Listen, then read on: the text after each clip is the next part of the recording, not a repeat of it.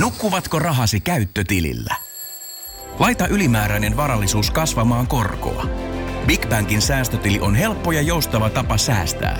Voit tallettaa ja nostaa rahaa säästötililtäsi ilman kuluja tai rajoituksia. Tarjoamme nyt uusille BigBankin asiakkaille säästötilin 3,90% korolla 3 kuukaudeksi. Tarjous on voimassa toukokuun ajan. Avaa säästötili osoitteessa bigbank.fi. Ja sit mennään Kaukosen laidalle. Sen huippujoukkoja vetää sitä huippujoukkoja päähän. Totta kai kun motivaatioaste on ihan erilainen pelata, että lyödään vähän parempaa seppälää niin sanotusti tiskiin. Se on juuri näin, ja pudotuspeleissähän me sitten lopulta nähdään se, että... Tämä on Kaukosen laidalla NHL-podcast, joten otetaan seuraavaksi Askiin ohjelman juontajat Veli Kaukonen ja Niko Oksanen. Kyllä, se olisi lauantai-ilta ja... Mennään tammikuun loppuun ja ensimmäistä kertaa meidän lauantai-illan pöhinää tulee tässä lauantai niin kuin kuun lopussa, kuun viimeinen lauantai, niin kuin me alun perin puhuttiin, että 3. kerta toden sanoo, vai 4. kerta, kun tämä nyt on? Varmaan 3. On, meidän ensimmäinen live onnistui kyllä ihan lauantaina, mutta sen jälkeen... Onnistui se lauantaina, mutta ei se oikein lauantaina onnistunut mun mielestä. Ei. On se 29.10. Pakko sen olla saakeli viimeinen lauantai. Toi Dallas Stars New York Rangers, mikä oli tuossa lokakuussa. No niin, heti aloitetaan tää sitten tälle, että pistetään väärää tietoa eetteriin. No mutta sen jälkeen on pari tullut sillä, että ei ollut ihan se oikea lauantai, mutta viikolla heitti. Joo, no mites? Onko se lauantai tähän asti on sujunut? Siinäpä se oikein mukavasti. Nukuin pitkään ja kävin syömässä ja tehnyt vähän töitä ja puhunut ihmisten kanssa mukavia, että mikäs tässä, että odottanut tätä lautailan kliimaksia, eli tätä meidän liveä, että on aina tämmöinen etuoikeutettu olo, kun näitä saa tässä tehdä. Kyllä. No joo, itsellä vähän sama fiilis, paitsi että en ole kenenkään kanssa ollut mukavia. Että se on jäänyt väliin. Ja tuolla oli hyvä muistutus meille, että muistakaapa, että painaa rekkipohja, sitten kun aloitat tallennuksen, niin muistin laittaa toisen rekiin, mutta sitten meidän backup-tallennus, niin sen mä laitan nyt vasta, mutta me ei kyllä toivon mukaan tarvita sitä backupia mihinkään. Kyllä. Mutta kuten tässä YouTube-livessä teille kaikille, ketkä olette mukana, niin varmaan on selvää, ja niille, ketkä kuuntelee mahdollisesti jälkikäteen, niin Colorado Avalanche ja St. Louis Bluesin välinen ottelu olisi ennakoinnissa, joka alkaa tuossa kello 22.00, ja kello on nyt mukavasti 19.02, niin sillä tavalla, kun näitä päiviä tuossa syksymällä katsoo, että mitä eri live-lähetyksiä mahdollisesti tehdään ja mitä pelejä millekin viikonlopulle osuu, niin tämä oli sillä lailla hieno katsoa tämä 28.1. lauantaina, että juman kautta, että viime kevään toisen kerroksen playoff-matchuppi vastakkain nähdään varmasti hieno kamppailu, missä on paljon panosta ja pelataan varmasti keskisen divisioonan kärkisijasta, niin paskan marjat. No ei ihan pelata kärkisijasta kyllä ja näin, että... Molemmat joukkueet on alempana sertailukossa varmaan, kun ennakkoon porukka odotteli. Mutta tietenkin ehkä toi Coloradon konttaaminen ottaa, no tietenkin loukkaantumisia paljon, mutta ehkä se yllättää vähän enemmän kuin plussin konttaaminen. Siis Colorado on nyt siellä 4 Centralissa ja 9 koko lännessä ja sitten Blues on Centralissa 6 ja 11 koko lännessä, niin sanotaan, että jos Blues olisi tuossa 4 ja 9 lännessä ja Avalanche sitten vähän korkeammalla, niin se olisi ehkä semmoinen, mitä olisi voinut ehkä odottaa, mutta tällä hetkellä molemmat on ulkona pudotuspeleistä. Toki Colorado on tällä hetkellä semmoisessa lennossa tai hyvässä viidessä on viimeiset pari viikkoa, että taas näyttää paremmalta, mutta kylläkin ihan pelotassa runkosarjan loppuun, että ne playereihin pääsee sisään, mutta Plussin kanssa sitten on vähän nihkeämpää ja tällä hetkellä, vaikka mä oon optimistinen aina joukkuiden suhteen, niin kun mä oon ainakin Plussin suhteen lyönyt oman kirveeni kaivoon, että minusta ei edes löydy sitä optimismia, että tuo joukkue saataisiin playereihin. No ei Plussin kohdalla rupeaa ehkä olemaan semmoinen tilanne, että ei mitään uskoa löydy kyllä, mutta että Coloradollahan on ollut käytännössä koko ajan se tilanne, että se ihan omissa käsissä se pudotuspeleihin meneminen. Ja tälläkin hetkellä, että jos ne pitää tuon pisteprosentin, niin menevät pudotuspeleihin. Ihan vaan sen takia, että mä en jotenkin näe, että sieltä myöskään yksikään joukkue sitten lännestä ottaa enää isompaa spurttia. Että kun sieltä menee ne 8 joukkuetta väkisin pudotuspeleihin. Että idästä ei voida ottaa yhtä joukkuetta sitten lännen puolelle pudotuspeleihin, niin sekin vaan, että joku pitää olla se 8. joukkue. Kyllä, ja sitten kun Tyynemeren divisioonassa tilanne on se, että siellä on aika lailla 5 joukkuetta, jotka jotka taistelee pudotuspelipaikoista ei yhtään enempää, ja 3 muuta on sitten merenpohjassa, ja sitten Centralissa, niin tässä nyt on Dallas, Winnipeg, Minnesota kiinni tällä hetkellä suorissa pudotuspelipaikoissa, sitten sen jälkeen Colorado, Nashville, St. Louis on niitä joukkueita, mitkä jaakaa sitä villikorttipaikkaa tai jaakaa ehkä sitä viimeistä suoraan pudotuspelipaikkaa Minnesotan kustannuksella, niin kyllä tämä aika ohuttaa niin sanotusti, että mitkä tässä voi enää pärjätä. Että tavallaan 11 joukkuetta ei leikissä enää mukana, ja niistä just St. Louis on viimeinen, ja he ovat todella kaukana kuitenkin kaikesta. Kyllä. Ja se, mikä nyt Colorado on se jonkunnäköinen etu tuossa koko ajan, niin niillä on ollut vähiten melkein pelejä pelattuna koko ajan tässä NHL:ssä, ja nytkin on 47, niin jos nyt ei ole vähiten, niin yksi vähiten niistä tai joukkueista, mitä on pelannut pelejä ylipäätään, niin se on etu, mutta että ainahan ne pelit pitää voittaa, että sitten kun tuosta ottaa 3 kertaa peräkkäin turpaan, niin sitten se näyttää erilaiselta taas. Joo, tuossa 13.1. on Twitteriin meikäläisten toimesta pistetty kysely, että uskoako? Sun toimesta. No niin, meikäläisten tilin toimesta. Tämä itse asiassa yksi mun tuttu on tätä ollut silleen, että muistan nyt sille Nikolle vähän niin kuin pistää kylkiluiden väliin poikkaria tästä, että kun on tämmöinen kysymys laitettu, mutta mun mielestä on ihan asiallinen kysymys Twitteriin, että hei, Colorado, tilanne tämä, että uskotteko vielä pudotuspelipaikkaa, tosiaan tammikuun 13. päivä. Ja. Niin silloin 55% äänestäjistä ne riitti uskoa, 45% ei riittänyt. Niin, sekin oli semmoinen kysymys, kun Coloradolla oli vaikea taulu siinä, ja eihän se hyvältä näyttänyt näiden viimeisin, no ne nyt hävisi itse asiassa justis pelin. Anaheimille, kivikova. Niin, kuten kaikki odotti, että siitä tulee just se tappio, mutta se oli itse asiassa mun ansiota, että mähän pistin siihen peliin, mä uskoin, että Colorado ei tee 5 maalia, niin mä pistin vaan yli 3,5 maalia, ja Rantanen tekee 2 pistettä, no Rantanen teki pisteitä, mutta Colorado ei tehnyt maaleja riittävästi, mutta kuitenkin niin sitä ennen se edellisin tappio, kun se oli Chicagolle vieraissa, ja ne hävisi silloin 3-2 ja pelasi todella pulopersi sikamaisen esityksen siellä Black Hawksin vieraana, niin mulla rupesi oikeasti, ahdistamaan tuo joukkue, ja se näytti todella vaaralliselta, että mihin se oli menossa, mutta sittenhän se joukkue vastasi siihen huutoon ja paukutti 3 perättäiseen peliin yhteensä 17 maalia, ja he otti sitten 6 ottelun voittoputken, mutta ei niillä oikein.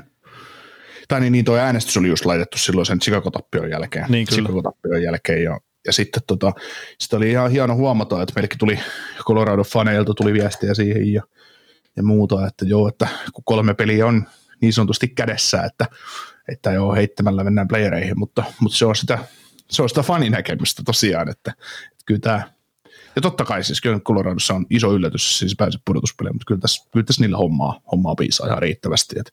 Joo, mutta mä itse henkilökohtaisesti Coloradon kohdalla ollut missään kohtaa huolissa, ja sitten just, että ne vaikka häviää Chicagolle, joku muukin joukko on tällä kaudella hävinnyt Chicagolle, ja aika monet jopa yllättävän hyvät joukkueet sitten nyt konttaamassa just Chicago, Arizona, Anaheimi, JNE vastaan, ja mekin ollaan puhuttu siitä, että semmoinen pienikin asennevamma, kun sä lähdet sillä peliin, niin NHL on kuitenkin niin kilpailtu sarja, että se toinen joukkue tulee kuitenkin todennäköisesti täysin siihen, niin ei ole varaa ottaa semmoisia helppoja iltoja.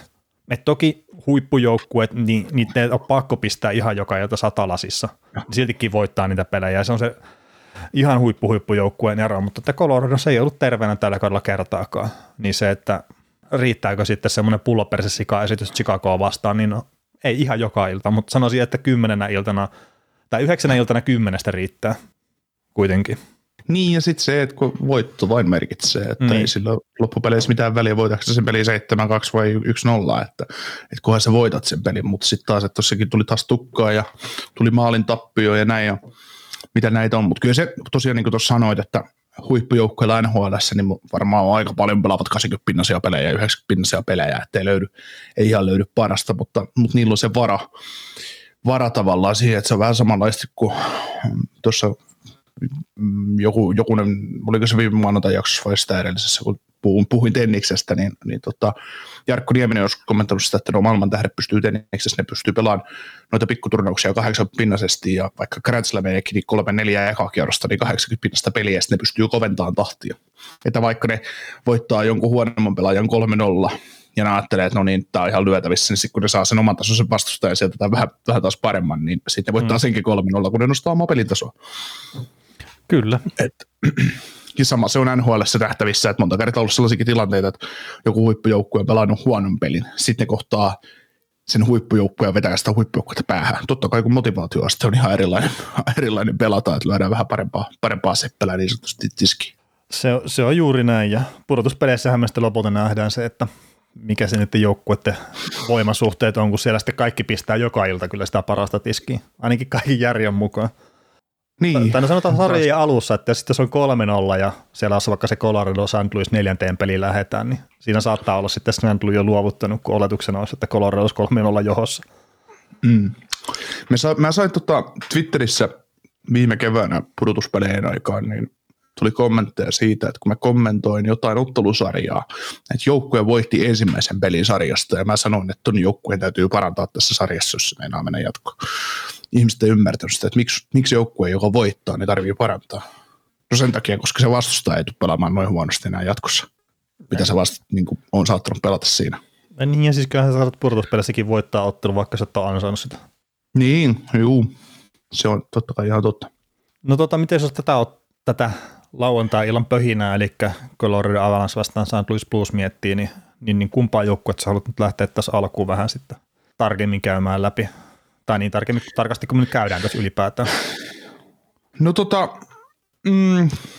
jos ajatellaan loppukauden just tätä pudotuspelirania, niin voitaisiin ottaa niin tämä perustilasto tästä nyt esiin, että ennen kuin voidaan tuosta Coloradosta aloittaa, kun siitä varmaan löytyy enemmän puhetta, koska mielenkiintoinen joukkue loppukautta ajatellen. Mutta jos Avalanchella on nyt tähän mennessä 47 ottelua pelattuna, saldo on 26 voittoa, 18 tappioa ja 3 tappioa varsinaisen pelien jälkeen ja 55 pistettä kerättynä. Mm. 4. tosiaan keskisessä ja 9. lännessä, puhuttiin näistä pudotuspelijutuista, niin fakta on kuitenkin se, että semmoinen 21 voittoa 35 viimeisestä matsista niin riittää pudotuspeleihin.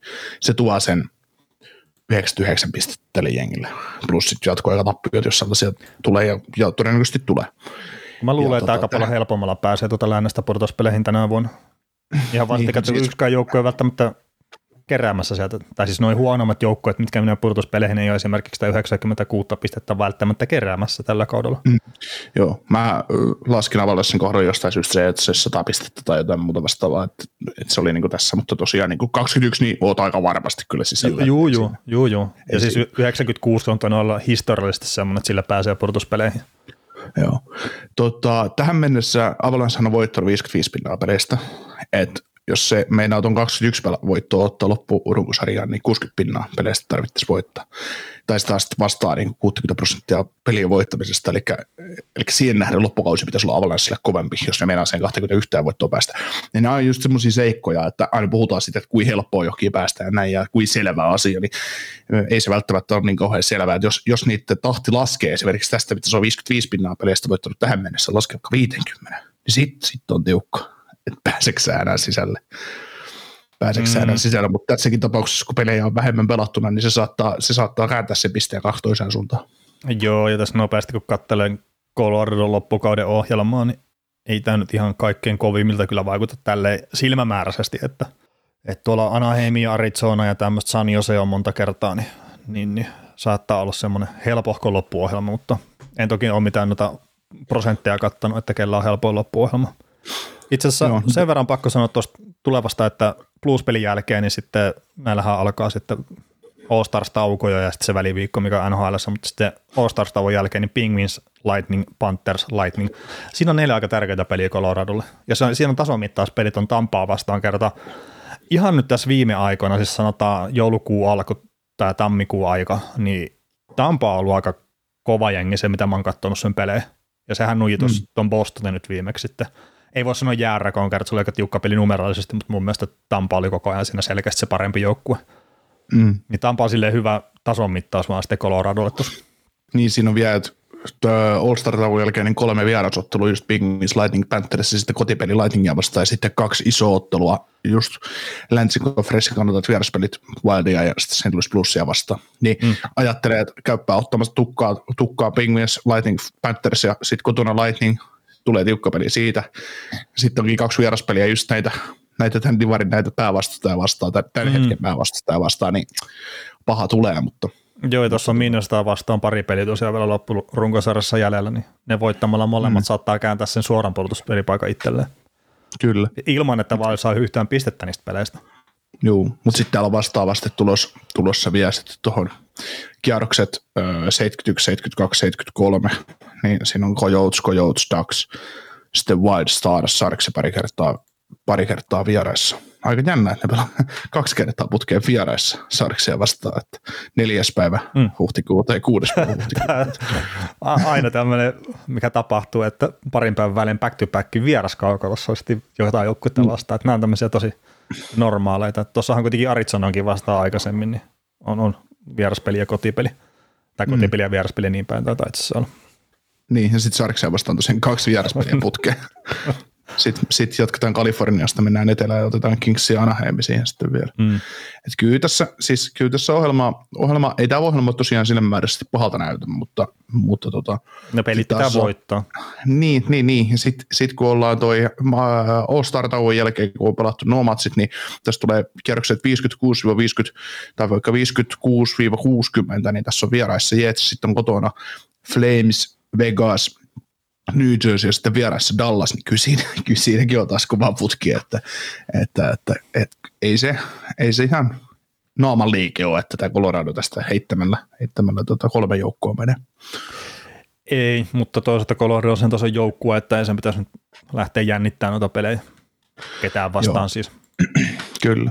Sitten Bluesin pudotuspeleistä, niin ne on nyt pelannut 49 ottelua tällä kaudella, 23 voittoa, 23 tappioa varsinaisella ja sitten 3 tappioa jatkojen jälkeen ja 49 pistettä kasassa ja 6 sentralissa ja tosiaan 11 lännessä ja 33 peliä nyt kun on kautta jäljellä, niin jos meinaa pudotuspeleihin päästä, niin 25 voittoa tarvitsisi ottaa. Niin eli nyt on voittanut tähän mennessä 47% peleistä, loppukaudesta tulisi sitten voittaa 75% peleistä, että joka 4. saisi sitten vaan hävitä, niin, joo. Mä melkein voin sanoa, että ne ei tule ottaa tuommoista piristysruisketta itselleen, vaikka ne muuras se maali umpeen. Niin onnistuu silti häviämään, vaikka niin siis päästet maalia ottelussa. Ei siis vastustaja laukoo sen muurin paskaksi siinä, että ne pääsee sen verran tykittämään. Joo, ja sitten jos ajattelee näitäkin joukkueita, että joo, Avalanche on ollut nyt niinku, tavallaan lennossa, ja sitten taas Blues on ollut vähän siinä tässä, mutta ajatellaan nyt vaikka vuosi 2023, niin Avalanchella 7 voittoa, 6 tappioa ja runkosarjan varsinaisen pelejä voittoa 5. Ja sitten Bluesilla niin tämä vuosi 6 voittoa, 7 tappioa, varsinaisen pelejä voittoa ja 4. Mutta sitten taas viimeiset 7 peliä, niin Avalanchella 6 voittoa, 1 tappioa ja sitten taas Bluesilla 2 voittoa ja 5 tappioa.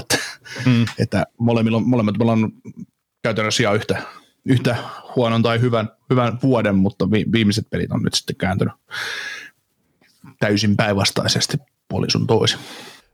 Kyllä, mutta... Joo, mutta mennään Avalanssiin sitten tarkemmin. Joo, no mitä sä haluat Avalanssista ottaa esille, että tietenkin siellä loukkaantumiset on mitä on, ja Landeskog ei ole vielä pelannut, eli nyt multa meni jotain sitten ihan täysin ohi, että tammikuussa piti palaa, ja tämä nyt jos se tammikuussa meinaa palata, niin tämä on se viimeinen peli, missä se voi sen tehdä, ja itse veikkaisin kyllä, ettei pelaa Plussia vastaan. Niin ja sekin, että jos on se, että koettu, että otetaan viikko lisää happea, niin se voi olla ihan ok homma ja näin.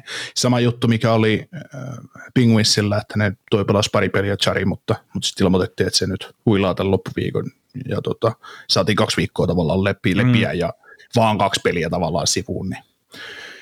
Ja on mun mielestä fiksua touhua, että jos ei ole ihan tunne 100% ja koetaan, että no niin, että ei tässä nyt ihan liikaa ja pelejä väliin, niin annetaan olla pois. Niin. Varmaan Landeskogilla tosiaan, en tiedä mikä se Landeskogin tilanne nyt on, mutta jos tosiaan on sanottu, että tammikuussa pitäisi pelata, niin jos on nyt semmoinen treeneissä, että voisi pelata, jos olisi pakko, mutta voi tehdä hyvää, että vetää vielä viikon tuossa riiniä. No joo, itse asiassa mä mietin, kun mä oon tuota tammikuuta, että hockey-referenssissa on loukkaantumisen jollain tavalla otettu ylös, mutta että onko tässä nyt otettu huomioon ollenkaan sitä, että se Landeskog kävi toisen kerran leikkauksessa, kartotaan syyskuulta tämä uutinen, ei muuten välttämättä ole.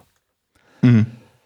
Mutta, no joo, siis Colorado, että enemmän se ehkä pyörii itsellä niiden loukkaantumistimen ympärillä se tästä joukkueesta miettii, että kun silloin kun tämä on kunnossa, niin okei, sieltä puuttuu kakkosentteri. Että mikä nyt puhuttiin jo sitten kausiennakossakin, että mikä oli kakkosentterin tilanne, ja se on valitettavaa, mutta sehän sieltä puuttuu kuitenkin tällä hetkellä. Mm. Mutta kaikki muu siinä riittää sitten terveenä ollessaan, ja runkosarja, niin se ei pitäisi olla se mittari tälle joukkueelle, mikä nyt on ollut tällä hetkellä muodostumassa siksi. Mm. Että se on ehkä se huono, mutta tietenkin siellä on puolustuksessakin on toi Bairami on ollut sivussa marraskuun alusta asti, Mansoni on ollut joulukuun alusta asti, ja Makarikin oli tuossa ihan pari peliä oli sivussa, mutta on nyt tämän palannut kyllä, että se kun rupeaa, että jos Rantanen oli yhteen väliin aina top 9 hyökkääjä melkein sivu niin kokoonpanossa, ja sitten jos tuota välillä oli, tuosta top 6 oli 3 pakkia sivussa, niin sekin on aika pahaa kyllä. Mm.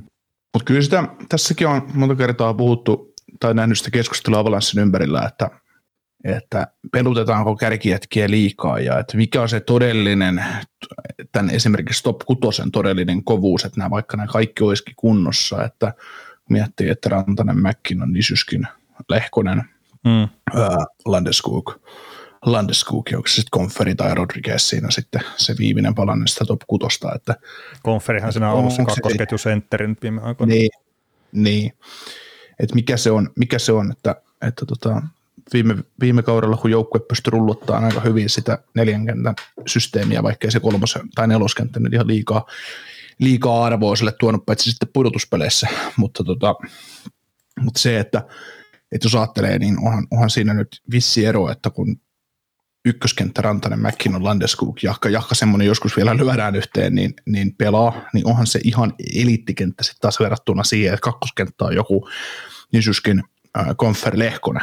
Kyllä siinä on iso droppi, vaikka ne kentät näin menee, mutta siis se, että sitähän oli syksyllä, että miten se sitten oikeasti riittää se syvyys että.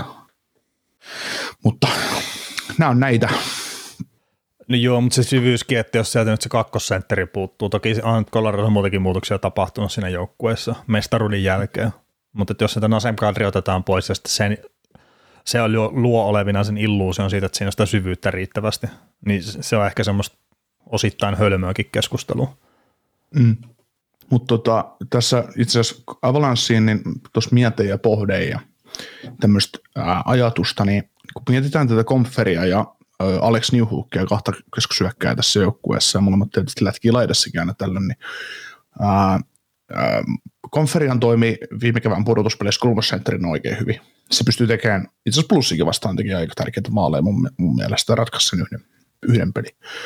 Yhden peli taisi itse asiassa sen 6. pelin ratkaista, kun nämä meni jatkoon. Mm. No mutta kuitenkin, niin. Mikä on Compherin kattoa huolessa? Joku 50-60 pistettä. Niin, siis, no jos ajatellaan pelillisesti. Pelillisesti niin se pystyy tuntaa kakkosketjussa, mutta parempi olisi mun mielestä kolmosketjusta. Niin, siis vedenpitävä middle-six hyökkääjä, mutta nimenomaan middle-six ennemmin kuin top 6. Joo, siis mun mielestä just näin. No, mikä sitten on Alex Newhookin katto sun mielestä? Hän on kuitenkin entinen ykköskerroksen varaus. Ja, no, mutta sillä ei ole mitään merkitystä. No ei ole, mutta siis... Niin, paitsi se nostetaan esiin, jos on top 3 varaiset, että nyt nämä odotukset on ihan älyttömät ja... Tämäkin nyt on 22-vuotias, että eläkeläinenhän tämä melkein on tämä kaveri. Vanha jarru. Niin, mutta siis joo, se, mitä mä yritän sanoa tässä, niin kun sä saat kysymyksen loppuun asti, niin me ei tiedetä tällä hetkellä, mikä Newhook on parhaimmillaan NHL:ssä. Todennäköisesti me ei tiedetä sitä. Joo, no siitä olinkin tulemassa tähän kysymykseen, että miten sä sen näet, että miten Newhook on tosiaan, kun hänet on varattu ykköskierroksella ja hänen on luotu odotuksia sitä kautta, niin onko Newhook sellainen pelaaja, että kun ajatellaan vaikka sopimusteknistä juttua, tässä on nyt JT Compher on 3,5 miljoonaa tienaa tästä kaudesta ja on UFA kesällä. Sitten on Newhook tienaa sen 900 tonnia ja ELC loppuu tähän kauteen ja on RFA. Että voiko tämä joukkue päästä Compherista irti ja iskeä sen Compherin 3,5 miljoonaa, mikä se on nyt saanut, tai ajatellaan nyt vaikka alle, siis 3,5 miljoonaa on se katto, mitä Newhookissa maksaa, että Compherista vapautuvaa palkkaa laitettaisiin jatkossa Newhookin. Niin kun eksää, että Newhook on sellainen pelaaja, joka voisi nousta pelaamaan kakkosentterin paikkaa pitkässä juoksussa tälle joukkueelle, vai onko se ehkä sitten niin, että Newhookia voisi käyttää vaikka trade-chippinä jokin muualle ja sainaat Compherin olemaan kolmosentteri? No siis tietenkin se, mitä mä nyt on ihan jonkun verran katsonut tuota Coloradoa tällä kaudella, ei tällä hetkellä, niin kyllä mä oon silleen ollut näkevinä Newhookin pelissä semmoisia elementtejä, että se pystyy kyllä nostaa sitä tasonsa tehojen muodossa, mitä nyt on tällä kaudella, että on vaan 19 pistettä toistaiseksi 47 peliä. Mutta kyllä mä nyt halusin sanoa, että sillä on potentiaalia parempaa, mutta sitten taas, että kun se ei missään nimessä ole mikään MacKinnon Rantanen tason talentti, niin se sitten taas, että mulla ei välttämättä silmä riitä sitä sanomaan, että voiko se nousta sitten Compherin tasoiseksi pelaajaksi esimerkiksi tulevaisuudessa. Mm. Mutta se on 22-vuotias pelaaja, joo se on ykköskerroksella varattu jaada. Se on kuitenkin 16 numerolla varattu, niin se alkaa olla ihan se asema, että onko se sitten kakkoskerroksen varas vai ykköskerroksen varas, että sillä ei ole niin hirveän paljon merkitystä, että jos mennään sen just top 3 ulkopuolelle.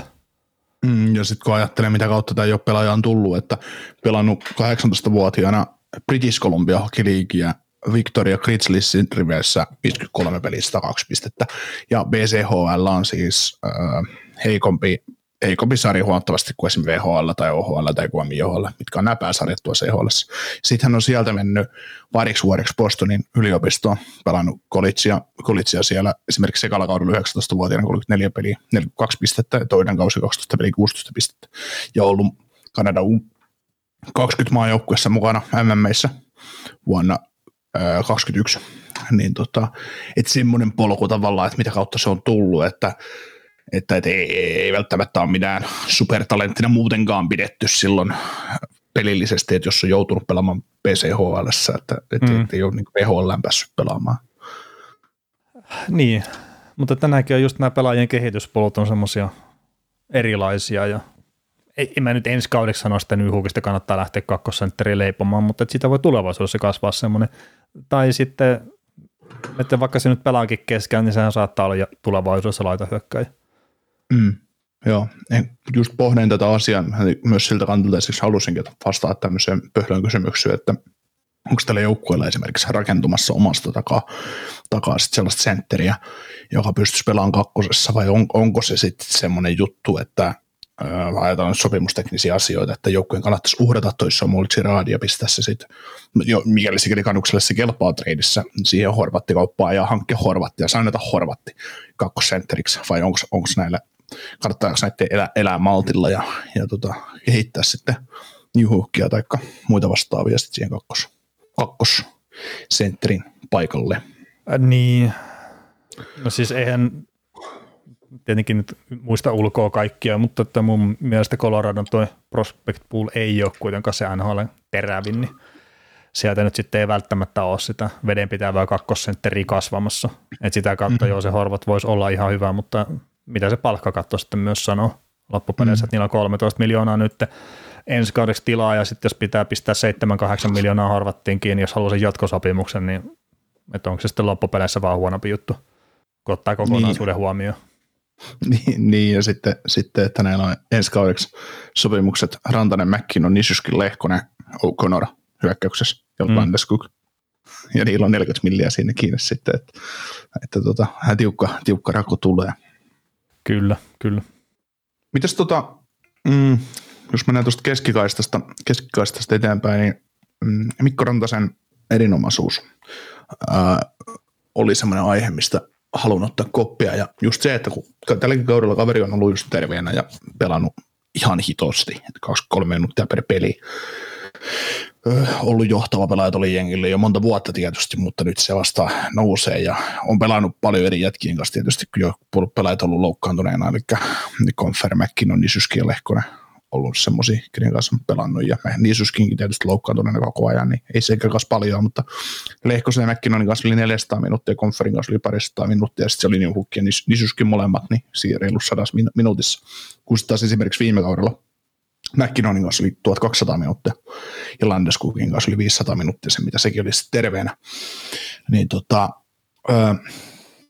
millaiseksi pelaajaksi sä niin Mikko Rantasta miellet tässä ja onko tämä kausi muuttanut jotenkin sun suhtautumista Rantaseen? Ei mulla nyt ole silleen mitenkään isosti suhtautuminen Rantaseen muuttunut tässä tämän kauden aikana. Et ehkä tietenkin vielä paremmin ymmärtää se, että miten kova pelaaja hän oikeasti on, että ei ole näyttävin pelaaja. Et ehkä se sitten jollain tavalla, se on tyhmä sanoa, että se laskee arvostusta, mutta että kun Mikko Rantanen on, se on äärimmäisen tehokas kaikessa, mitä se tekee, niin se ei todennäköisesti tule olemaan näissä highlight-paketeissa ja muissa silleen esillä, mutta että on kuitenkin tosi tärkeä pelaajasti joukkueelle ja pystyy tekemään isoja pisteitä sitäkin huolimatta, ettei välttämättä tee niitä hienompia kärkikyniä tai on nopein luistelija tai mitään tämmöistä. Mutta ei mulla ole semmoinen oma käsitys Mikko Rantasesta muuttunut kyllä, että olen pitänyt sitä todella hyvänä jääkiekkoiluna ennen tätäkin kautta, mutta tietenkin mitä on tällä kaudella tehnyt, niin se on ollut todella upeata katsottavaa ja niin kuin puhuttiin aikaisemmin, niin pitäisi olla Coloradon Hart-ehdokas tällä hetkellä ainakin, kun mennään tätä kautta. Joo. No mitä sä näet sitten, kun on ollut just paljon loukkaantumisia ja katsotaan ihan peliä joka keskiarvoa, Rantanen, MacKinnon, Lehkonen esimerkiksi, että kaikki on pelannut yli 30 peliä ja MacKinnon on nyt 36, Lehkosella 44. Kaikki pelaa yli 21-22 minuuttia per peli, Rantasen minuutit lähes 33 per matsi. Sitten on Nichushkin Compher. Niin, Nichushkin 20 peliä pelannut vähän yli 20 minuuttia peliaika, Compher pelannut täydän runkosarjan ja 20 minuuttia peliaika. Niin onko noille kärkihepoille MacKinnon, Rantanen, onko toi sellainen, onko toi liikaa? Mitä sä näet?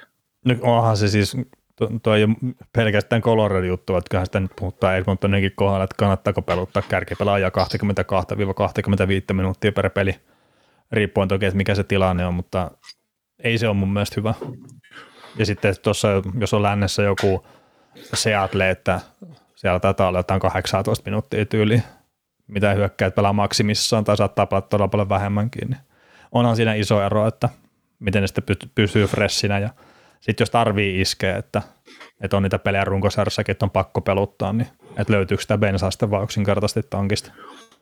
Voiko tämä romuttaa Coloradon Stanley Cup-haaveet tällä kaudella, että kun on kärsinyt tosi paljon loukkaantumista, joutunut ylipeluttaan tavallaan kärkeä ja vaikka ne kuin tuohon hankkisikin sen kakkosentteriä ja hankkisi vaikka kolmoskenttää hyökkääjää vielä lisää ja muuta, niin että täältä loppuu bensa sitten, kun pitää toisella kierroksella esimerkiksi pelata mahdollisesti Starsia vastaan.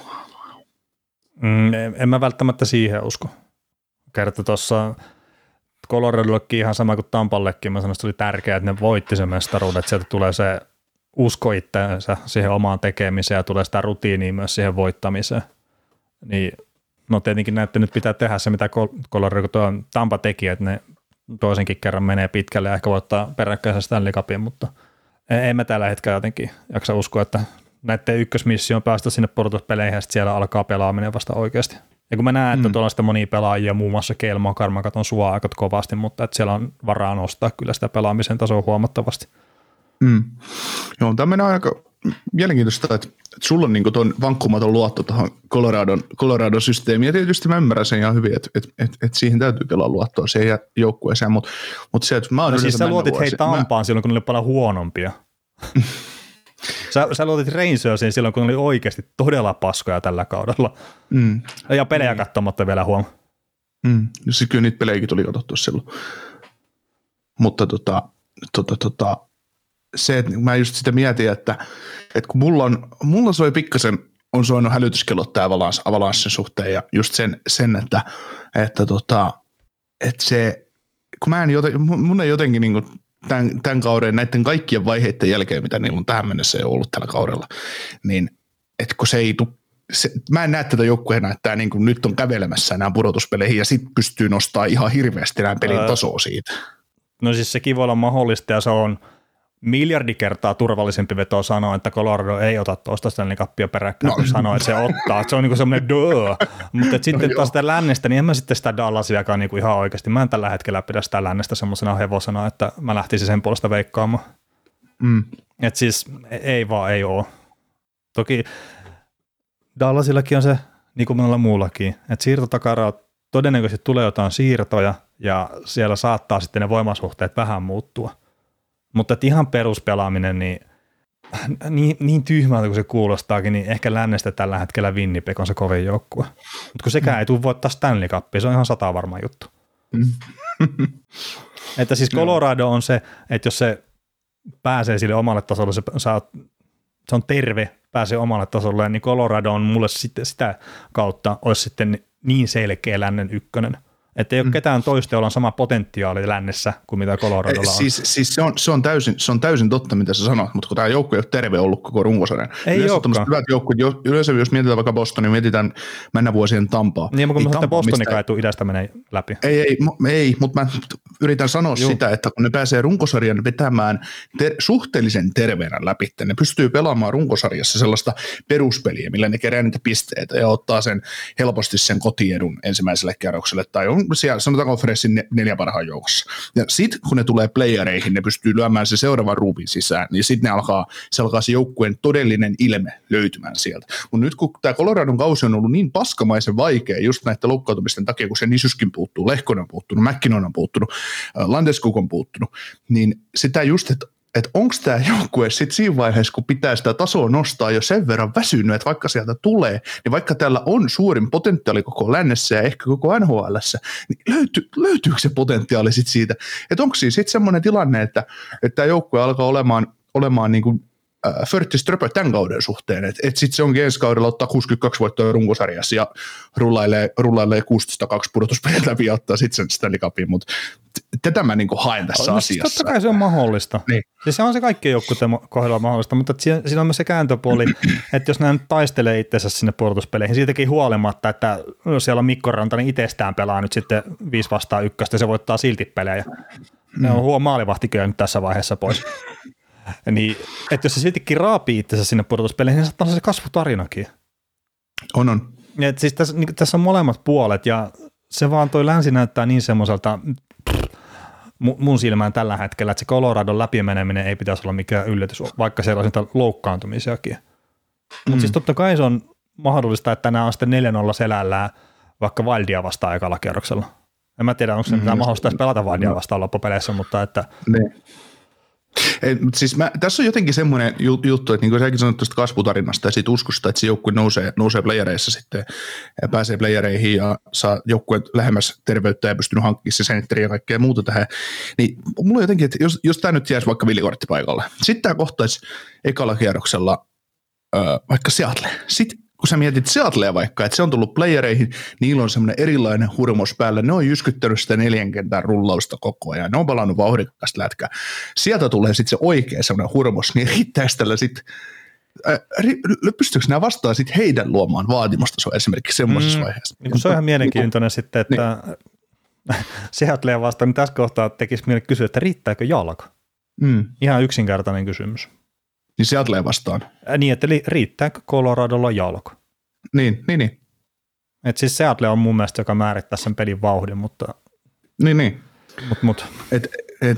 Nämä on vaan semmoisia pohdintoja, siis mä ostan ihan täysin ton asian, mitä sä puhut ja mitä sä nostat Colorado yllä, mutta se on just, että kun nämä joutuu tavallaan taistelemaan, nämä joutuu pelaamaan aika lähellä sitä omaa kattoonsa nyt runkosarjassa jo, että ne on siellä sisällä. Ja se ei ole siitä, että tämä joukkue olisi huono, vaan just se, että kun on todella ikävä tilanne just tästä tämän loukkaantumista ja kaikkea muiden takia, että löytyykö sieltä sitten se ruuvi, mikä löytyy normaalina päivänä, niin löytyykö sitä sitten enää, kun sitä ruuvia on jo kiristelty 82 pelin aikana? Se on mahdollista, että sitä ei löydy, mutta että, mä en ole välttämättä niin skeptinen myöskään sen suhteen, että mitä se Coloradon pelaaminen on näyttänyt sitten koko kauden aikana. Että jos siellä on nyt ollut tietenkin se huono hetki tuossa vuoden vaihteen tietämillä, niin se nyt voi olla, mutta että niitä on ollut kaikilla muillakin joukkueilla melkein Bostonia lukuun ottamatta. Joo. Mitäs pari semmoista asiaa vielä Coloradosta, niin mehän saatiin kysymys, että onko Artturi Lehkonen yliarvostettu pelaaja? Ei. En mä tiedä, miten se voi olla yliarvostettu pelaaja, että miten sitä odotetaan. Niin, tai miten sitä arvostetaan, siis, tai siis sekin, että, mutta ei. Miten sä Artturi Lehkonen pelaa omaa onko se näksää sen, että se on just pitkässä juoksussa se, onko se enemmän middle six vai top 6 hyökkäjä, kumpi se on? Middle six. Niin. Ei top six. Pystyy toki pelaa siinä, mutta että pitkässä juoksussa, jos Artturi Lehkonen on ykköskentässä, niin ei se nyt ole optimaalinen tilanne. Ei.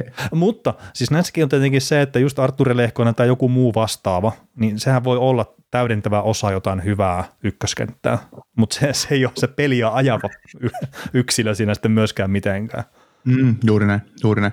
Viime kaudellahan sitä oli, no Ismo Lehkonenhan sitä puhuu ja moni muukin taisi sitä mainita, että kun Nichushkin ja Lehkonen pelasi samassa kentässä laituriparina, niin miten ne osasivat ajoittaa esimerkiksi karvauksen täydellisesti ja miten ne osasivat antaa vielä tokokarvaankin siihen päälle, niin se oli semmoista omanlaista jääkiekkotaidetta, että mistä tuli niin kuin molempien pelaajien arvo nousi ihan erilaisille suhteille. Joo ja siis toi on just jännä se, että monestihan ketjut on enemmän kuin osiensa summa, että se vaan jostain syystä se klikkaa se homma. Ja sitten, että varmaan just niin kuin ja Lehkonen käyttäisi, ne jotenkin ajattelee samalla tavalla jääkiekosta, niin se toistensa lukeminen vaan menee jostain syystä sitten niin älyttömän helpoksi. Ja tämä tapahtui ihan puulaakin, tai siis tämmöisessä ihan höntsäsäbässäkin esimerkiksi, että se ei tarvitse olla ihan kummonen kanssa se pelintaso, niin joidenkin kanssa se vaan toimii, ja sitten joidenkin kanssa se on ihan sama, mitä sä teet, että vaikka hyväkin pelää kyseessä, niin se ei vaan sitten jostain syystä lähde klikkaamaan. Joo, mulla on meidän säbässä, niin mullekin pistetään pystypalloa linjan taakse, ja mä aina kysyn sitä, että miksi te teette tämän. Kun mä saan viholliset huudot, että miksi et sä karvaa juokse sinne perään, niin mä sanoin, että mä kerkeä tätä hommaa. Oletko sä kattonut näitä jalkoja? Niin. Se, että on paksut reidet ja isot pohkeet, niin se ei tarkoita, että on nopea. Niin, just siinä, että sä oot 10 vuotta heittänyt sitä päätypalloa, mulla ei ole ikinä ollut hakemassa sitä, niin miksi sä luulet, että mä tänään olisin siellä? Niin. Mitäs täytyy sanoa, mä kävin tuossa pientä keskustelua männä viikolla puhelimitse just Lehkosen Ismon kanssa ja puhuttiin tästä tulevaisuudesta tämän joukkueen pakiston osalta ja just, että mitä ne hankkii tähän jengiin ja mikä meininki siellä Avalanssissa nyt tällä hetkellä on ollut ja jo tuli tästä Toewsista just puhe, niin mitä sä näet Devon Toewisin tulevaisuuden tämän organisaation suhteen, että varsinaisesti kun sopimusta on vielä ensi kausi jäljellä ja sopimushan on tosi edullinen, mutta kun just puhuttiin toi, että ensi vuodeksi on hyökkäjien palkkuja 40 miljoonaa kiinni ja ahdastaan palkkakatossa, niin ja pelaajia täytyisi saada sopimukseen ja sitten jos miettii, että nuorempaa, 4 vuotta nuorempaa Girardi on tässä vielä 4 vuotta kiinni 5 miljoonan palkalla ja Toewisillä päättyy tähän kauteen ja hänen osakkeet on tosi hyvässä nousussa tuo Makarin rinnalla nyt on ollut parin kauden ajan ja noussut niin kuin yhdeksi johtaviksi puolustajiksi NHL:ssä ja puhuttu muutenkin sitä, että ei, tai ollut Toewisista on monta kertaa puhuttu paljon, mutta se, että Lehkonen oli meidän puhelussa sitä mieltä, että Toewsiin täytyy iskeä kyllä sopimus kiinni ja siitä täytyy pitää kiinni täysillä, että se on sitten jotain muuta siirretään, mutta mitä sä näet? No mä nyt olin varmaan yksi ensimmäisiä ehkä tässä maassa, en mä tiedä, mä tietenkään kaikkea keikkopuhetta kuuntele tai muuta, mutta mä nostin esiin sen, että Toews saattaa olla vähän yliarvostettu puolustaja. Ja mä jättäisin itse sainaamatta. Ihan vaan sen takia, että se hinta nousee todennäköisesti suhkot lähelle, mitä Makar tienaa.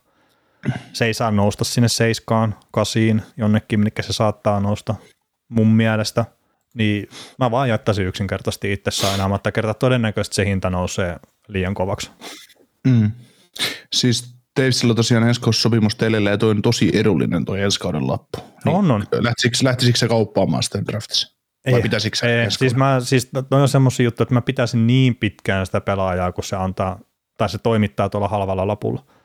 Että se antaa sen mahdollisuuden voittaa ensi kaudellakin. Ja sitten mennään loppuun asti, ja sitten jos koetaan, että ei saada sitä molempia osapuolia sitten tyydyttävää sopimusta, eli heitetään vaikka maksimi 6 miljoonaa Coloradon puolelta, niin sitten vaan päästetään irti. Se on osa mun mielestä bisnestä myös, että ei sun kannata, niin kuin sä oot puhunut monta kertaa, että älä rakastu niihin sun pelaajiin, niin Toews on nyt kyllä, siis mä tykkään pelaajasta tosi paljon, se on todella hyvä puolustaja, ettei olekaan niin lukea kuin mua väärin, mutta ei se ole se pelaaja, johon kannattaa rakastua tuossa. että Cale Makar on se puolustaja, johon pitää rakastua tuossa joukkueessa. Mm. Puhuttaisiko Devon Toewsista samaan sävyyn, jos se pelaisi Josh Mansonin pakkiparin? En mä usko. Niin. Siis mä en usko henkilökohtaisesti, mutta voi tietenkin niin, olla. En mäkään. Ja siis tässäkin on tietysti tämä Toewysin kauppa, silloin kun se tuli Faidossa 2 ja 2 kerroksen varaukseen tähän jengiin, niin sitä on jälkikäteen se suurentu kuin tyhmä Lamori, jolla on. Ja joo, olihan se tavallaan pöhlösiirto, mutta se oli omalla tavallaan se oli pakotettu siirto, että niitä oli jotain tehtävä, ja sitten niillä oli kuitenkin se Puloh, Pelek ja Ledi taisi olla silloin vielä sopimuksessa kiinni, että niillä ei vaan ollut varaa, että siinä sitten olisi tarvinnut punnita, että onko se sitten Ledi vai Toews. Niin on Ledistä pitänyt siinä kohtaa sitä, enkä päästään niin. Se oli kuitenkin niin. Jo silloinkin iällä. Niin, vaikka no niin, mitä se on 32-vuotias, se pelaa just tuossa vastajoukkuessa, mitä tänään pitäisi käsitellä, 31. Niin mutta joo, itse asiassa tässä voi kertoa se vitsin nyt, minkä sä murrasit tuossa 10 minuuttia ennen kuin me aloitettiin, että varmaan menee 1,5 tuntiin tää live, mutta että nyt oot kyllä melkoinen, että ei ole mitään tavaraa tässä. Mutta mä oon tehnyt sen ratkaisun, että mä oon käytänyt sen, että kun sä oot meistä se puhuvampi versio, niin sä saat puhua.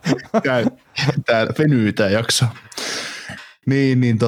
Just se, että miettii sitä kauppaa jo lähtökohtaisesti silloin, että Lamoriello on lähtenyt sen kauppaamaan, niin kyllä se on sitä osoittanut, että ehkä Lamoriellolla tai heidän tiimillään Andersissa ei ollut usko, että Toewsista nousisi välttämättä semmoinen eliittitason puolustaja tähän sarjaan, johon kannattaisi satsata, koska eihän ne sitä sitten olisi kaupannut silloin. Tai ainakin tuntuu tosi tyhjää. Niin, eihän tuon tason Toewsia tietenkään olisi kaupannut. Niin, ja siis on Toewsi hyvä silloin jo. Niin, tai mutta voidaanhan me kysyä, että pelaako se samalla tasolla kuin silloinkin. Mm. Joukkue on vaan erityyppinen, edessä pelaa paljon hyökkäävämpää kiekkoa, ja sitten siinä sattuu olemaan muuan Cale Makar aika monta kertaa pakkiparin. Niin itse asiassa kyllä silloin Andersissa, kun tämä pelasi, niin olihan se silloin liikkuva kiekollinen puolustaja, mutta se oli siinä 2-3 parissa, ja sitten siellä oli Sebastian Aho tuli tullut silloin kanssa siihen puolustukseen. Niin, ja siis, no mun pitäisi... Tämä on ollut yksi, mitä mä oon miettinyt, jos tekee niitä arkistoja aarteita pätkiä, että pitäisi katsoa se, että mitä me puhuttiin Devon Toewsista. Mutta mä muistelen, että me kerrottiin silloin jo, että tämä oli Sakikille hyvä kauppa. Mm, joo, kyllä. Mutta Colorado on nyt jonkin verran käsitelty ja siitä on varmaan ne kuulijat, ketä tätä kuuntelee, niin ihan tyytyväisiä, niin otetaan toi vastapuolen joukkue haltuun vai haluatko sä ottaa vielä tästä? Ei mulla ole Coloradosta mitään, kun me tietenkin ajattelin, että mulla on mielenkiintoisempi joukkue lähtökohtaisesti tämä St. Louis Blues, en tiedä minkä takia. en tosiaan tiedä minkä takia kertaa, eihän tässäkään nyt ole silleen mitään ihmeellistä, mutta että ehkä Bluesissa jotenkin tämä tämmöinen pelillinen romahdus on jollain tavalla kiehtoo minua. Ja ehkä mä kysyn sulta, että se mitä sä nyt oot seurannut Bluesia, on se sitten koosteiden kautta tai mitä tahansa, niin mitä sä luulet, että mikä on Bluesin ongelma? Mulla on oma teoria tähän, mutta mä ehkä haluan aikana kuunnella, että mitä sä ajattelet tästä joukkueesta. Niin, toi kysymys, minkä mä halusin sulle esittää, mutta täytyy itse vastata no, siihen. Että sä saat kohta sitten heittää se käsikranaatin tänne suuntaan. Joo, no mutta siis mä luulen, että tämä joukkue on tullut tiesä päähän ton valmennuksellisuuden kanssa, että se joukkueen pelaajat on sen tyylisiä, jo, varsinkin johtavat pelaajat, puhutaan nyt näistä nuorista, Jordan Kyrou, Robert Thomas, kumppanit, ketä sieltä tuleekaan läpi, niin Brandon Saad, no sen ja Saadi nyt on vanhoja jarru jo, että tavallaan Berubeen systeemiin nämä nuoret pelaajat on vähän vääränlaisia. Ja sitten se, että täällä alkaa just esimerkiksi O'Reilly, no jällä, että 31-vuotias sopimus tulisi päätökseen ja näin, niin nämä nuoret johtavat pelaajat, niin ne ei enää ole samassa, tai tämä on väärä systeemi, mitä Berube yrittää niissä ajaa. Ja sitten tämä alkaa kumartaa tämä jengi vähän liikaa. Mm. Että nyt varmaan semmoinen, että pelaajat varmaan ostaa sen systeemin, mutta kun se systeemi on raaka, niin sinne täytyy olla sitten satalasissa mukana, ja sitten tämä ei niinku käy täysillä sylintereillä, tämä on niinku vähän vanha, vähän kerralla jysähtynyt moottori, jossa on 4 sylinteriä, vaan 3 käy, niin tämä on vähän sellainen. No joo, ja toi itse asiassa se tulkinta, mikä mullakin on kyllä tuosta joukkueesta, että tässä on vähän niin kuin yksi jalka menneessä ja toinen jalka sitten vähän tulevassa, ja se on just osittain, että kokoonpano on yritetty nuorentaa ehkä tähän enemmän vähän nykykiekkoon suuntautuvaksi, että on nopeampia pelaajia, ehkä jopa semmoisia, mitkä pystyy siihen nopeaseen suunnanmuutospeliin paremmin jne, mutta sitten siellä on myös niitä vanhoja jarruja, niin kuin sä sanot, jotka sitten on enemmän ehkä sitä kulmaryskäämistä, kulmarallia pystyy harrastamaan, millä Blues voitti sen mestaruuden silloin aikanaan. Ja sitten mä en tiedä siitä valmennuksesta, että onko sekin vähän sama, että se on vähän osittain menneessä ja osittain tulevassa, että sekä ei ole osannut oikein silleen kunnolla ottaa sitä, että mennään vanhalla systeemillä tai mennään uudella systeemillä, vaan se mennään vähän ehkä semmoisella sekasikiöllä. Ja mä itse näkisin, että se valmennuksen vaihto on se helpoin tapa repästä se laastari silleen pois ja sitten mennä suoraan sinne tulevaisuuteen. Ja sitä kautta, että nyt kun tämä Bluesin kausi on ollut tosi vaikea, niin se sitten saattaa olla vaan tämmöinen yksittäinen vauhtipomppu tai tälleen, että Blues jos voi olla sitten taas ensi kaudella tosi vaarallinen kartta, kun taas katsoo kokoonpanoa, niin ei se ehkä niin huono ole loppupeleissä. Täällä on just sellaisia asioita, kun mä en oikeasti ymmärrä, että tämän joukkueen johtavista puolustajista Colton Parayko pelaa eniten käytännössä 5-5 peli ja sitten -20 maalit. Miten se on mahdollista? Niin, no siis tuossa, sekin on vaikea sanoa, että se on systeemin mukaista, mutta että Bluesin oman alueen puolustuspelaamisessa on jotain todella paljon vialla. Kerta siihen jää siihen keskustaan semmoisia tiloja, mitä ei saa jäädä. Ja sitten kun se on pahimmillaan sitä, että sä pystyt rekka-autolla siellä ajelemaan sille ja sä et edes hipase niitä Bluesin pelaajia, niin ei semmoista ei vaan tapahdu normaalisti. Et mä en tiedä mikä siinä Bluesin pelaamisessa, että onko se sitten, että eikö pelaajat osta sitä vai että onko se organisoitu jotenkin päin persettä vai mitä, mutta se, että just joku Arizonakin, että se pääsee sitten heittelemään takatolpille tyhjiin ja keskeltä löytyy tilaa. Esimerkiksi Buffalo teki muutaman maalin tällä viikolla sillä tavalla, että saa pelaa maalin takaa sitten maalia edustalle niin kuin käytännössä tyhjää maalia sitten jo laukauksia. Ja tämä on semmoinen toistuva trendi ollut tässä Bluesin viimeaikaisissa peleissä. Niin se ei vaan kerro sitä, että tämä on hyvin puolustuspeliä pelaava joukkue ainakaan. Ja sitten jos katsoo ihan puhtaasti esimerkiksi tämä edistyneestä tilastosta tämä high danger chances for, niin 44.91%, ja siellä 26 NHL:ssä. Ja vain Anaheim Ducks, Chicago Blackhawks, Arizona Coyotes, Columbus Blue Jackets, Montreal Canadiens, Detroit Red Wings ja Philadelphia Flyers, ne on huonompia tuossa. Että ne päästään enemmän laukauksia sitä parhaalta maalintekosektorilta. Ja se, mikä on Bluesissa sitten vielä ehkä erona, sanotaan vaikka Arizonaa, niin se päästää suoraan syötöstä vetoja. Että siinä saa liikutella sitä kiekkoa poikittaa sitä sitten pystysuunnassa. Ja sen takia mä en laittaisi tätä Bluesin, että niitä vastaan tehdään paljon maaleja ja muuta, niin mä en laittaisi sitä maalevahtien piikkiä suoranaisesti. Tämä on niin kuin jännä juttu, että kun jos muistetaan se kevät, kun tämä joukkue voitti Stanley Cupin, niin tämä liimas sen viisikkopelinsä umpeen, nämä pelasivat tosi fyysistä lätkää, nämä otti kaiken tilan ja ajan vastustajalta pois ja voitti just sitä neljänkenttä hyvällä rummulla, mitä ne pystyy tekemään. On paljon hyviä pelaajia tietysti ja Binningtonilla ihan huikea kausi, mutta just se, että mihin se on kadonnut tästä jengistä, että mistä se johtuu, että se ei toimi enää, koska eihän tämä joukkue, ei tässä ole isoja muutoksia tapahtunut sitten sen kauden. No kapteeni on lähtenyt.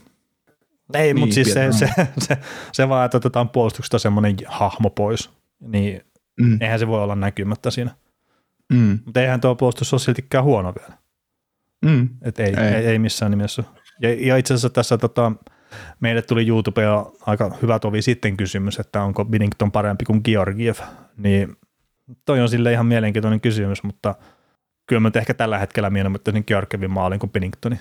Ihan jo vaan sen takia, että ei tarvitsisi katsoa sitten omaa suosikkijoukkueen maalivahdilta ainakaan sitä pelleilyä, mitä Binningtonin tuppaa harrastaa aika monesti.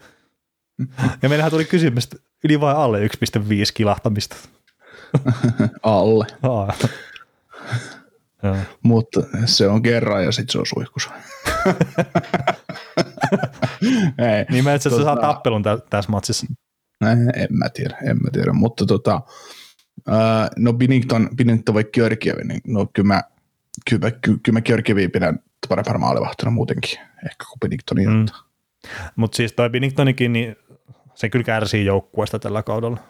Että siis totta kai se voisi pelata paremmin, mutta että kun on vähän tekemätön paikka maalivahdeille. Mm. Että ihan vähän sama kuin joku tuo 2-3 vuoden takainen Panthersi, niin kyllähän sä saat siellä hyppiä koko illan ja tehdä paraatipelastuksia, mutta kun ei oikein mitään väliä, kun oikealta ja vasemmalta tullaan sitten koko ajan ja pääsee 2-1, 3-2 jne. 3-0 vastaan. Mm. Tuohon pelisysteemiä muuten, niin tämä on taas seuraava kysymys, kun mietitään, että joukkueen paras pistemies tällä kaudella on ollut Jordan Kyrou ja se on tehnyt 46 peliä 46 pistettä. Sitten täällä on Bradyson 49 peliin 36 pistettä, on neljänneksi paras pistemies. Ja nämä molemmat lätkii sitä 18 minuuttia per peli. Ja molemmat, kun on tehnyt hyvin pisteitä, niin on tehotilastossa -23. Sitten jos ajatellaan vielä, että Ryan O'Reilly, joka on loukkaantunut tällä hetkellä, niin 37 peliä, 10+6, -28. Niin mikä selittää tämän? Miten esimerkiksi noin paremminkin, että mikä selittää sen, että Kyrou on tehnyt 46 pistettä, mutta se on onnistunut olemaan ottaa virusti omiin. Ja noista siis tehotilastomiinuksista on varmaan tullut ja ihan vaan, että näitä vastaan tehty alivoimamaaleja jonkin verran, mutta oliko niillä 5-5 pelissä Kyrou ollessa jäällä, niin oliko se -12 tai jotain sen tyylistä. Mutta kuitenkin, niin mikä semmoisen selittää? Kyllä se varmaan menee sinne valmennukseen sitten, että lähtökohtaisesti. Mutta sitten just Pavel Pusnevits, -1, tehnyt 38 pistettä, Robert Thomas, 43 pistettä, -2, Ivan Barbashev, 23 pistettä, -5. Tämä on ihan järkyttävä ero. Mm. Ehkä nämä miinuskeisärät on paljon samassa kentässä sitten jossain kohtaa. Niin. Mutta en mä sitten sano sitä, että se on pelaajat on itsessään välttämättä siis huonoja puolustuksellisesti tai tälleen, mutta että... Ja ei se siinä onkin, kun ei ne ole. Niin. Että mistä se johtuu? Niin just joku Ryan O'Reilly, että vuosittainen serkkikandidaatti nyt yhtäkkiä, että näin kun eihän enää muista, miten puolustettiin. Mm. Ja siis se oli hienoa, kun se heitti silloin syksyllä sitä läppää siitä, että joo, että hänen täytyy parantaa, että hän pääsee ylipäätään pelaamaan tähän sarjaan ensi kaudella, niin kyllähän se nyt on tämän kauden, vaikka se on nyt sivussa ollutkin, niin tämän kauden näytön ei se saa 5 miljoonaa enempää hei vapaalta markkinoilta. No saa se 5 miljoonaa.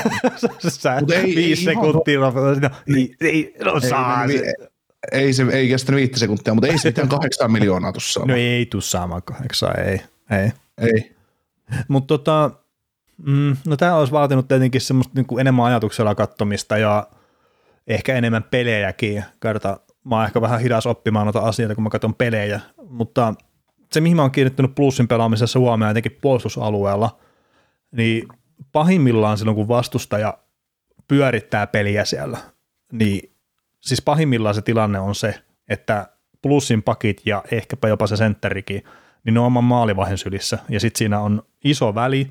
Ja sitten laitahyökkäät ottaa vähän niin kuin olevinaan vastustajan pakkia sitten pois sitä viivalta. Niin mä vaan mietin, että kun jos siinä on puolustustilanteessa on semmoinen ihan älytön käppi sitten jo, niin kun sä lähdet siitä sitten hyökkäämään, niin se käppihän pysyy. Että voisiko tämä olla tämä, että viisikko vaan ei pysy tarpeeksi tiiviinä loppupeleissä, ja sitä kautta sitten on myös helppo iskeä plussia vastaan niitä maaleja.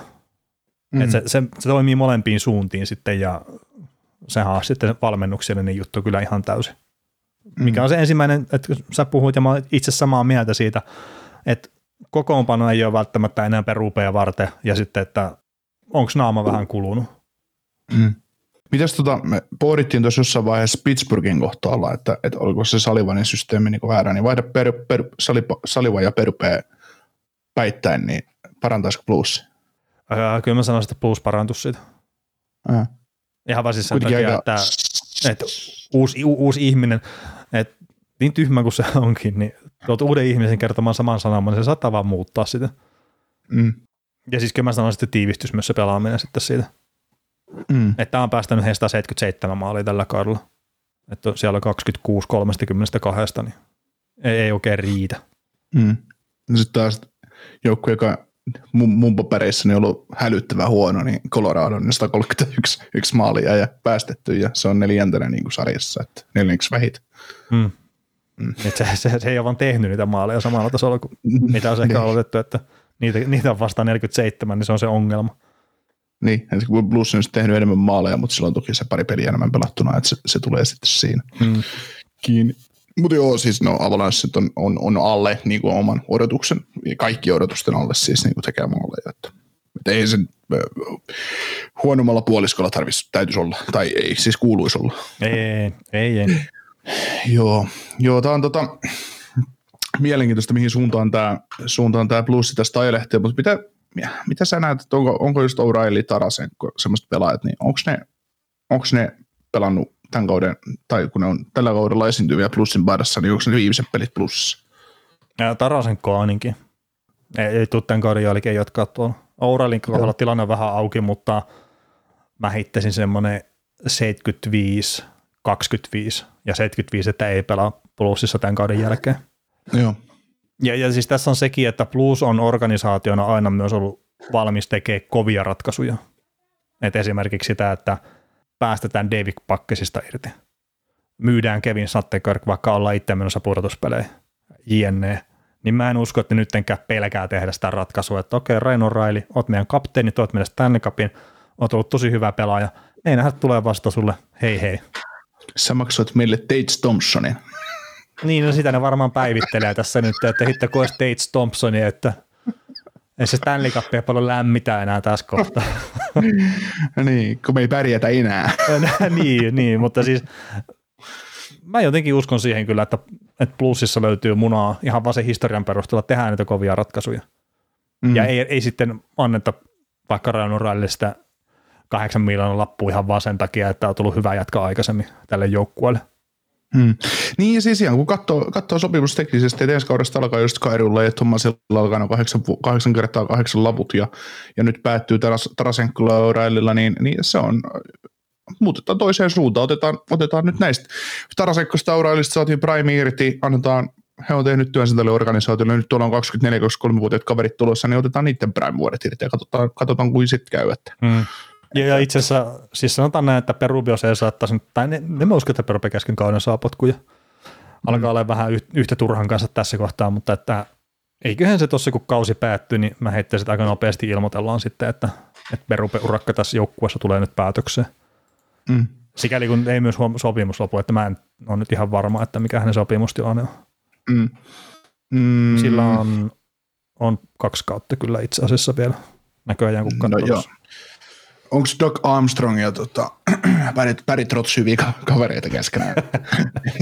En tiedä, siis meinaan, että tässä, jos ajatellaan pelaajatyyppiä, niin tämä on aika Trotzin näköinen jengi olisi tässä sitten kyseessä. Vahva pakisto ja tuommoinen ihan ok maalivahti ja sitten katsoo näitä hyökkäjiä, niin taitoakin löytyy sieltä. Että. Joo, mutta en mä usko, että Trotz lähtee plussiin. Ja ylipäätään just, että valmentaaksahan ikinä enää tuossa sarjassa, niin mä oon skeptinen kyllä sen suhteen.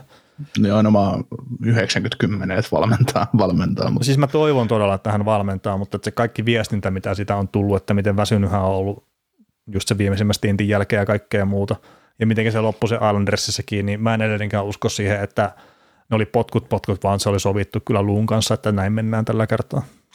Joo, mutta siis kyllä. Et julkisuuteen toki kerrotaan toinen tarina, niin kuin ehkä pitääkin jopa, mutta että mä uskon, että Luu siinä kohtaa kyllä suojeli sitten Trotsia itsessään. Joo, mä uskon kyllä, että palaa valmentamaan, mutta se just, että mitä mä oon lukenut hänen näitä juttuja niin, että haluaa ottaa happea just siihen katsella, että mikä meno on, että kyllä, että se on kuitenkin, se on niin fokusoivaa hommaa tuo NHL-joukkojen valmentaminen ja eläminen tuossa. Se on vähän kuin tämä podcastin tekeminen, että vie kaiken ajan. Vie kaikkea jää huumorissa. Niin säkin. Me ei päästäisi lataamaan itseämme missään vaiheessa. Aika ja elämäilo häviää ja kaikkea. Niin, kyllä.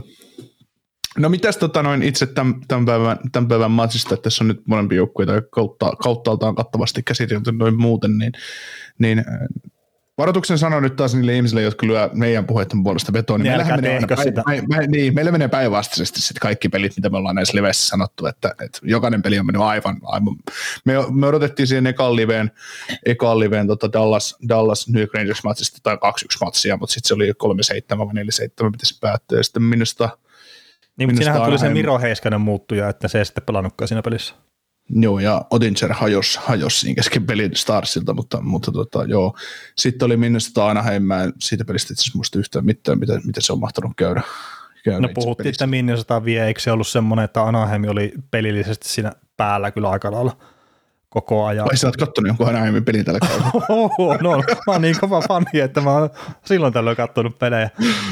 Olisiko se Minnesota ehkä, voittiko se sen pelin vai ei, mutta että on semmoinen muistikuva, että Anaheim oli siinä kyllä pelillisesti parempi joukkue. Joo, toi on kovin sanottu kyllä. Sitten Columbus Carolina oli tässä tammikuun alussa, niin siitähän me oltiin ylikävelyllä ja 3-3 tasuri perussiin ja näin. Niin. No mutta Columbus on hyvin valmennettu joukkue. Joo, se on kyllä. Se oli kyllä mielenkiintoisin näkemys, mitä mä oon hetkeen nähnyt. Ja se, että se näkemys tuli toisen joukkueen päävalmentajalta, niin se on kyllä vielä hirveämpi. Että en mä tiedä, mitä siitä on maksettu, että se voi sanoa jotain tuollaista. No, mutta ei ne nyt heitä toisiaan bussin alle. Se on nyt ihan ei tietenkään, mutta tosiaan niin Columbus palasi mennä viikolla Edmontonia vastaan vieraissa. Ja se ei Woodcrofti sitten kehu maasta taivaaseen, että Columbus on tosi laadukkaasti valmennettu joukkueen. Sitten kun aina puhutaan, että katsoako GM tai katsoako kykyä etsiä tai ketä katsoako pelejä, niin täytyy oikein kysyä, katsoako joukkueen päävalmentaja pelejä, mitä se kentällä tapahtuu, että et voi sanoa mitään tällaista, mutta joo. Sehän saattaa oikeasti olla, että videovalmentajat katsoo pelejä ja sitten koko paketit, mitkä nyt antaa päävalmentajalle ja muille, että... Niin, ja päävalmentaja seisoo silmät kiinni. Kato, mitä se kentällä tapahtuu. Heittää summanmutikas pelaajia kentällä. Ei, mutta tarkoitin muita pelejä kuin se, mitä se just valmentaa sinä päivänä sitä vastaan. Niin. Joo. Mutta joo, niin tämän illan otteluun, niin totta kai lähtökohtana nyt on varmaan Avalanssin puolella, mutta iltapäiväpeli, tosiaikainen peli vielä Denverissä, kun on tuo lännen puolella, niin tämä on täysin sillä tavalla mahdotonta lähteä arvioimaan, mutta jos ennusmerkit pitävät paikkaansa, niin Avalanche tulee hallitseen kiekkoa aika paljon ja rummuttaan Binningtonin vartioimaan maalia aika hyvin ja saatetaan nähdä ihan maalirikas matsi, mutta miten sä sen näet? No kyllä, siis Colorado pidän suosikkina ja ehkä just niitä asioita, mitä nyt, mä ehkä itse jopa saatan katsoa tämän pelin. Mutta niin, mitä mä seuraan, että miten se plussin puolustaminen menee, että miten paljon Colorado saa sitten tilaa ja löytää niitä väyliä sitten syötellä siellä plussin puolustusalueella. Että miten tiivisti plus pystyy puolustamaan, että sitä mä niin kuin itse seuraasin tässä. Ja sitten ehkä Colorado hyökkäyspelaamista semmoinen, että kun siinä on se Cale Makar, Nathan MacKinnon kaksikko, mitkä saattaa vaihdella paikkaa sitten aika paljonkin, ja se mitä Nathan MacKinnon tykkää tehdä, että hän pelaa aika paljon myös sillä siniviivalla, jopa ihan 5-5 pelissä, että se käy sieltä hakemaan sitä tilaa itselleen, niin mä vaan, että mitenkä pahasti sitten se aukaisee tiloja sieltä plussilta, niin se on ehkä semmoinen, mitä mä itse niinku seuraisin tässä. Kerta mulla on tosiaan se ajatus siitä, että Colorado pystyy kyllä ihan tuommoisella yksinkertaisella, että Nathan MacKinnon niin pyörii vähän missä sattuu sillä hyökkäysalueella, niin se pystyykö sekoittaa ton plussi ihan täysin. Mm. Ja sitten toinen, että jos miettii plussi hyökkäyspelaamista, niin tämä nyt on taas ehkä vähän enemmän mutua kuin ihan täysin faktaa, mutta että mä heittäisin semmoisen, että pääasiallisesti niiden laukaukset tulee ne sitten mistä sektorista tai miltä alueelta tahansa, niin saattaa tulla kyllä semmoista niinku suorasta luistelusta ne laukaukset. Että siinä semmoista pelirakentelua on ehkä samalla tavalla kuin sitten oikealla huippujoukkueella. Tai mitä plussi oli viime kaudella, että ne pystyi hakemaan vielä se yhden ylimääräisen syötön ja sitten siitä laukomaa ja sitä kautta niiden laukaisuprosentteja ehkä vähän koholla. Niin mä sanoin sitten, että tällä kaudella se loistaa poissaolollaan kyllä semmoinen pelaaminen. Mm. Tämä on just sillain viime keväänä, kun tehtiin näitä tai kesää, mitä aikaisesti olikaan, kun ne pudotuspelejä pelattiin, niin tehtiin ennakkoa ja lähdettiin tätä jo pari ennakoimaan, niin kun pelattiin Denverissä, niin se oli aina, että miten St. Louis pystyy matsappaamaan sen O'Reillyn pelaamaan McKinnoneita tai muita vastaan, niin totta kai Denverissä on vaikeampaa. Tällä kaudella O'Reilly on ollut mitä ollut, mutta siitä huolimatta hän puuttuu tänään. Ei ole match-uppaamassa. Niin, että kyllähän tämä sitä kertoo, että jos siellä nyt sitten lähtee Bradersen, ketä nyt täällä joukkueessa edes pelaa tässä plussissa, tai Robert Thomas. Siellä on Raidin Mikkola. Niin, Raitin Mikkola, mutta esimerkiksi jos miettii Robert Thomasia viime kaudella, sehän oli ihan helisemässä juman kautta näiden kanssa. Aina kun se oli kääntä, se oli ihan tuhon tuomittua. että kun oli Thomas oli pelaamassa jotain vastaan, ei siitä tullut yhtään mitään, ei se vuosi omiin koko ajan. Että kyllä tämä, että jos nyt täytyy Brady Schenillä ja Robert Thomasilla täytyy lyödä niin kuin MacKinnonin kuriin, niin kyllä tulee tiukkaa. Mutta on tämä just, että lähteekö Avalanssi pelaamaan 100 pinnasta matsia vai tuleeko ne 80 pinnallisesti vai onko niillä ollut vähän vielä myöhäisempi lounas, että ne tulee sitten vasta toiseen erään vai miten tässä käy? Mm, kyllä, se on ihan mielenkiintoista kyllä, mutta kyllä mä tosiaan niin itse pidän tuota Coloradoa aika isona suosikkina tähän. Mm. Joo, ja kyllä sitten vielä sit siihen, niin tyhmä sanoa, että yksi peli ratkaisee, mutta jos jos se olisi häviää tämän, niin se on sitten viimeinen naula pudotuspeli arkkuun niin sanotusti tälle joukkueelle. Että se olisi nyt siitä tästä ottaa hieno voitto ja jäädä All-Star breakille ja sitten tulla uudesti syntyneen loppukauteen vielä, niin se voisi sitten herättää, mutta divisioonan sisäinen iso ottelu joukkuetta vastaan, joka taistelee pudotuspelipaikasta. Annat 2 pistettä taas eroa, 2 peliä vähemmän pelanneena, niin se on sitten voi olla se viimeinen niitti sitten. Joo, ja plus ihan pelasti itse asiassa vielä 30. päivän Jetsiä vastaan. Niin. Joo, no siinä on sitten vielä seuraava matsi. Joo, näistä molemmista ottaa tukkaan. Niin se on sitten siinä. Ja voitot molemmat, niin pieni mahdollisuus. Niin, pieni mahdollisuus, että breikin jälkeen Arizona Coyotesia vastaan ja taas turpaan siellä. Niin. Mitä te olette ajat tehnyt All-Star breikin? Kovaa ollaan treenattu. Just löydettiin pahaa, mutta takaisin kotiin. Huhhuh. Ai, tänään on peli. Ei perhana. Kyllä. Yes. Mutta hei, alkaako tämä ole paketissa nyt tämän illan osalta? No, tiukka puoli tuntia. No niin, tiukka puoli tuntia niin kuin aina. Mutta hei, iso kiitos kaikille livessä mukana olleille ja myös niille, jotka kuuntelee tämän jakson sitten jälkikäteen podcast-palveluista. Kuuntelit näköjään sitten ihan loppuun asti. Veli ja Niko kiittää. Ensi kerralla jatketaan. Kaukosella edellä podcast.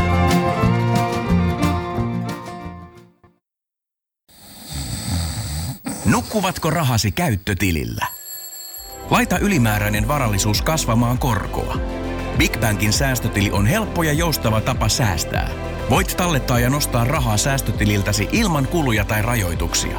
Tarjoamme nyt uusille BigBankin asiakkaille säästötilin 3,90% korolla 3 kuukaudeksi. Tarjous on voimassa toukokuun ajan. Avaa säästötili osoitteessa bigbank.fi. Suomen suosituin autovakuutus auttaa vuorokauden ympäri Suomen. Osta autovakuutus nyt osoitteesta lähitapiola.fi ja voit voittaa uudet renkaat. Palvelun tarjoavat LähiTapiolan alueyhtiöt. LähiTapiola. Samalla puolella.